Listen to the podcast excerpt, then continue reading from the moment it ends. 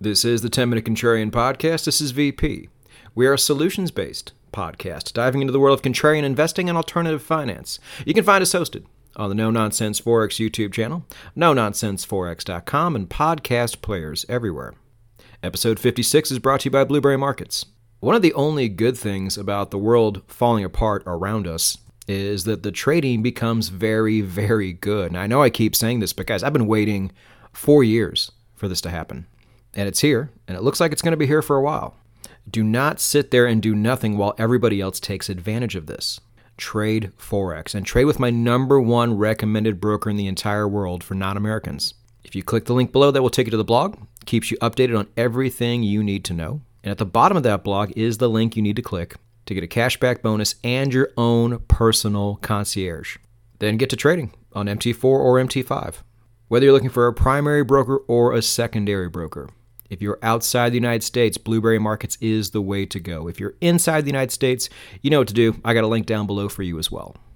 It is the 10 Minute Contrarian podcast, and as George Gammon would say, it is stiff drink time.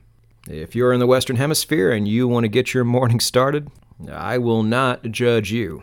Uh, because as grim as I have been the last few weeks, uh, we are going to hopefully uh, end all of the negativity with a bang here.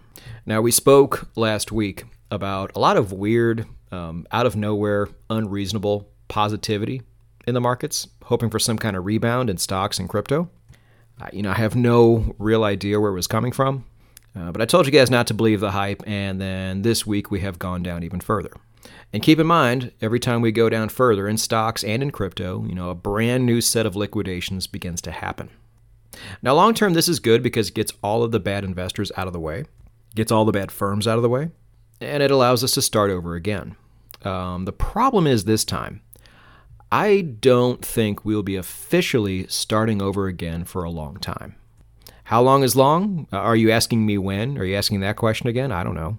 Um, but I started to make my case last week and on the blog. I will link the blog down below. It's important that you read this week's entry. Uh, you should be checking in all the time. I put a new blog up every week now. Uh, but I expanded on the six major crises that have yet to happen. You know, I had thought that any one of these six would have been the catalyst for the downfall, but the downfall has already began and gotten momentum without any of these six crises even taking place yet. Now, those crises, once again, include housing, bonds, energy, food, credit, and an escalation in the war. Now, if you want to add on a seventh and say other wars that could be proliferating from the war we already have, or certainly from the energy crisis, which always happens. I mean, God, how many wars have we already had just to secure the energy that's there? You know, imagine when countries start running out. so that's a seventh. And honestly, if you wanted to add in a runaway inflation too, that could be an eighth. You know, so with all of these things still to happen, and with the majority of them likely to happen this decade, probably sooner than later. You know, energy and food almost certainly sooner. I challenge anybody out there to present to me a bull case for stocks or crypto, makes no difference, that is strong enough to override the bear case I just presented you. It's going to take a lot, more than you probably have the ability to present at this point.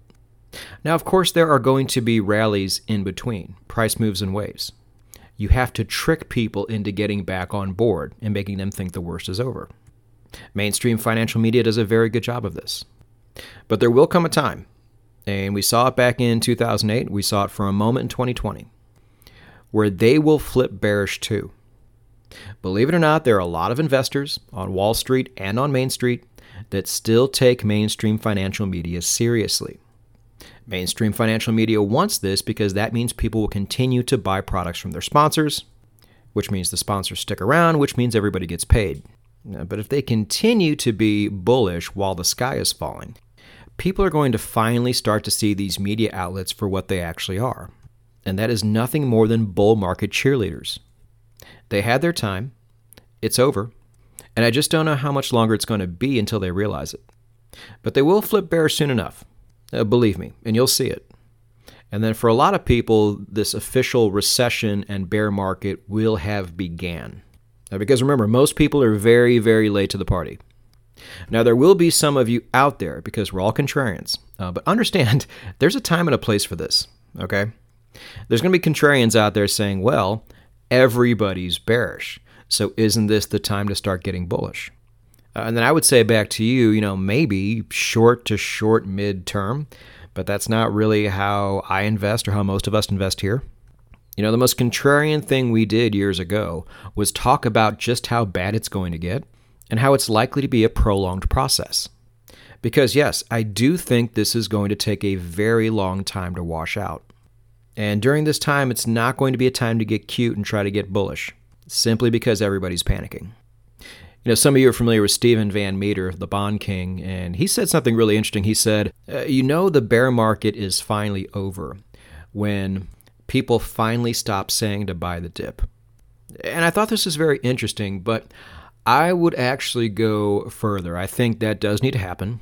Um, but I think in this particular case, we're still going to need a couple years, possibly more, after that phenomenon occurs before overall markets finally start getting bullish again.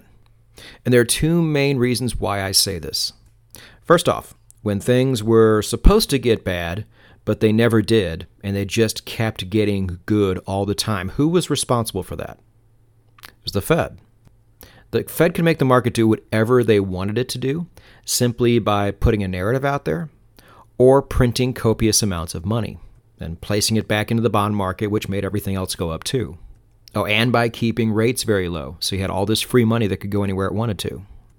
Now, in the future, the Fed can still do those things.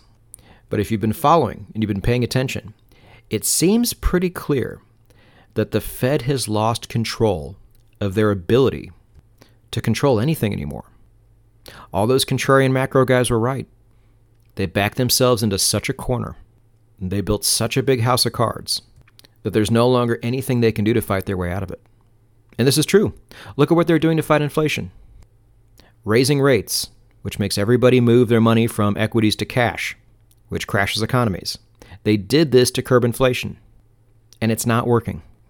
From about 2016 up until maybe really 2021, honestly, all of Wall Street hung on every word Jerome Powell said because he had that much influence over whether the market went up or down. And it was funny, they didn't even really have to listen to him. The market just always went up uh, because of Fed policy. Not because of economics and the way things are supposed to work, but because of Fed policy. Fed policy that no longer has the ability to do what it used to do.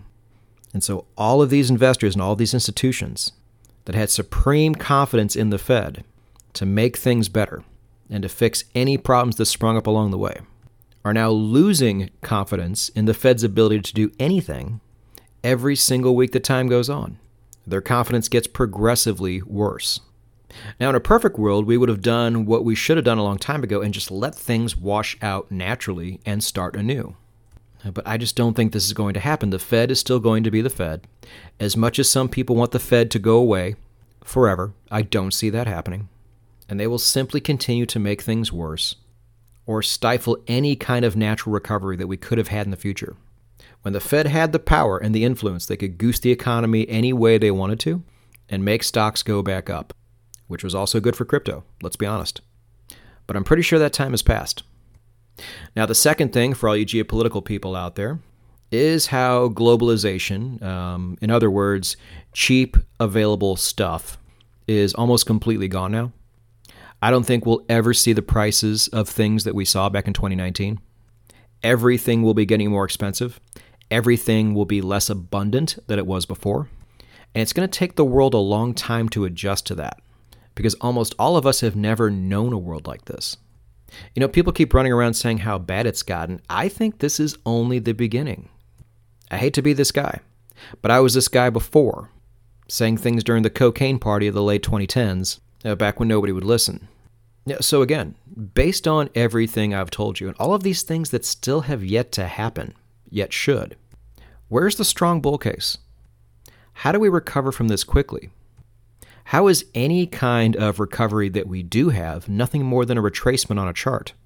a sucker's rally. Buckle up, kids. It's going to be a ride. So, look, man, I want this to be the end, at least for a while, of all the negativity. I've been super negative the last few episodes, uh, and I think it needs to be said, uh, but I can't just keep doing this. You know, I'm an eternal optimist, but I'm also a realist. It's this weird juxtaposition of things. You know, but at the end of the day, we are a solutions based podcast. So let's review real quickly some of the things you can do while this happens. Now, I don't need to tell you guys to play the long game. I think I've done a very good job of stacking the deck with people who get it. You know, moon boys and dim-witted investors, you know, they don't listen to this podcast. There are much better media outlets for those people. You know, so I feel like I'm talking to people that already kind of know and understand what's going on. And if your asymmetric bets don't pay off for years, then that's going to be okay because it's worth the wait and learning about new opportunities and adding to your portfolios is every bit as exciting, if not more exciting, than watching those portfolios finally go up. But look, the first thing you need to do is survive. You know, rule number one, don't die. Or rule number one, don't run out of money. You can't play with no chips. So, in my opinion, and I am not a financial advisor, don't do anything I say, but in my opinion, the best thing to do right now is to stack cash, preferably United States dollar, and take those dollars and spread some of them out to other banking institutions, bonus points if you can do it in other countries, and into a basket of other currencies. Now, as to which types of banks and which currencies and things like that, we have covered all of this on the channel already. Uh, simply go to my YouTube channel and run a search. I also think physical gold is going to be very important here, something else we have covered in depth on this channel. I still think there's a lot of people who are afraid to convert their cash into physical gold, which I think is weird. Uh, over time, I would do my best to make that whole uh, transition not weird and just go out and make it happen. And as I said at the top of the show, it's unfortunate, but one of the best things to come out of a terrible market is the trading becomes amazing. And for the last four years, I've done my best to get all of you to become amazing, smart, disciplined traders, trend traders, who are uniquely primed to take advantage of moments like this. It's the best part about trading. It doesn't matter if the market goes up or down, as long as it is going up or down. There will always be lots of opportunity. Trading is completely recession proof, and it's one of the best ways to play offense when there are very few offensive opportunities to be had. And like I said on this podcast, moving forward, I'm going to try to ditch most of the negativity and talk about positive things like our watch list. We've already had a couple things put on the watch list. This is going to be something that you will write down or put on a spreadsheet. And if you're interested in these things, you track them, you follow them, you learn more about them. And from a price standpoint, you set your own little price zones so when your charts finally tell you to go, you start accumulating, fully understanding that you will probably have many opportunities to dollar cost average down on the way. I think this is a much more intelligent method than simply trying to pick the bottom, which one, we never do here. Two, you don't have the ability to do because nobody does. And three, you're going to miss out on a generational opportunity to re enter at bargain basement prices into companies and projects that are clearly going to be winners in the future. Now, again, be careful. Don't invest in these things at the expense of you surviving. You know, if all of these investments were to go to zero, would you still be okay? You know, that answer better be yes. You know, survive first. Rule number one. You know, and as a bonus, maybe this is a really good time to work on lowering your overhead as well. You know, how much money you actually end up with at the end of the month is a two sided equation. How much you make and how much you don't spend. There's going to come a moment in time where everybody tries to sell off everything they own. And if you try to do it then, you're going to have a really hard time. So the time to downsize is probably now. You know, and coming from somebody who's pretty minimalist, I can say that I don't miss 95% of the things that I got rid of. I mean, would I like to have, you know, a home, a place I can base out of that's large enough to have a nice big closet and a bourbon cellar and a recording studio and a big kitchen. Sure, yeah, I, I would like to have that, but I'm not I'm not going to buy something like that at the top of the market. You know, I will buy something like that at the bottom when everybody is finally panic selling their homes for bargain basement prices because most of the buyers have run out of money during this recession. You know, that's when I'll finally settle down and start to do something like that. I am willing to wait.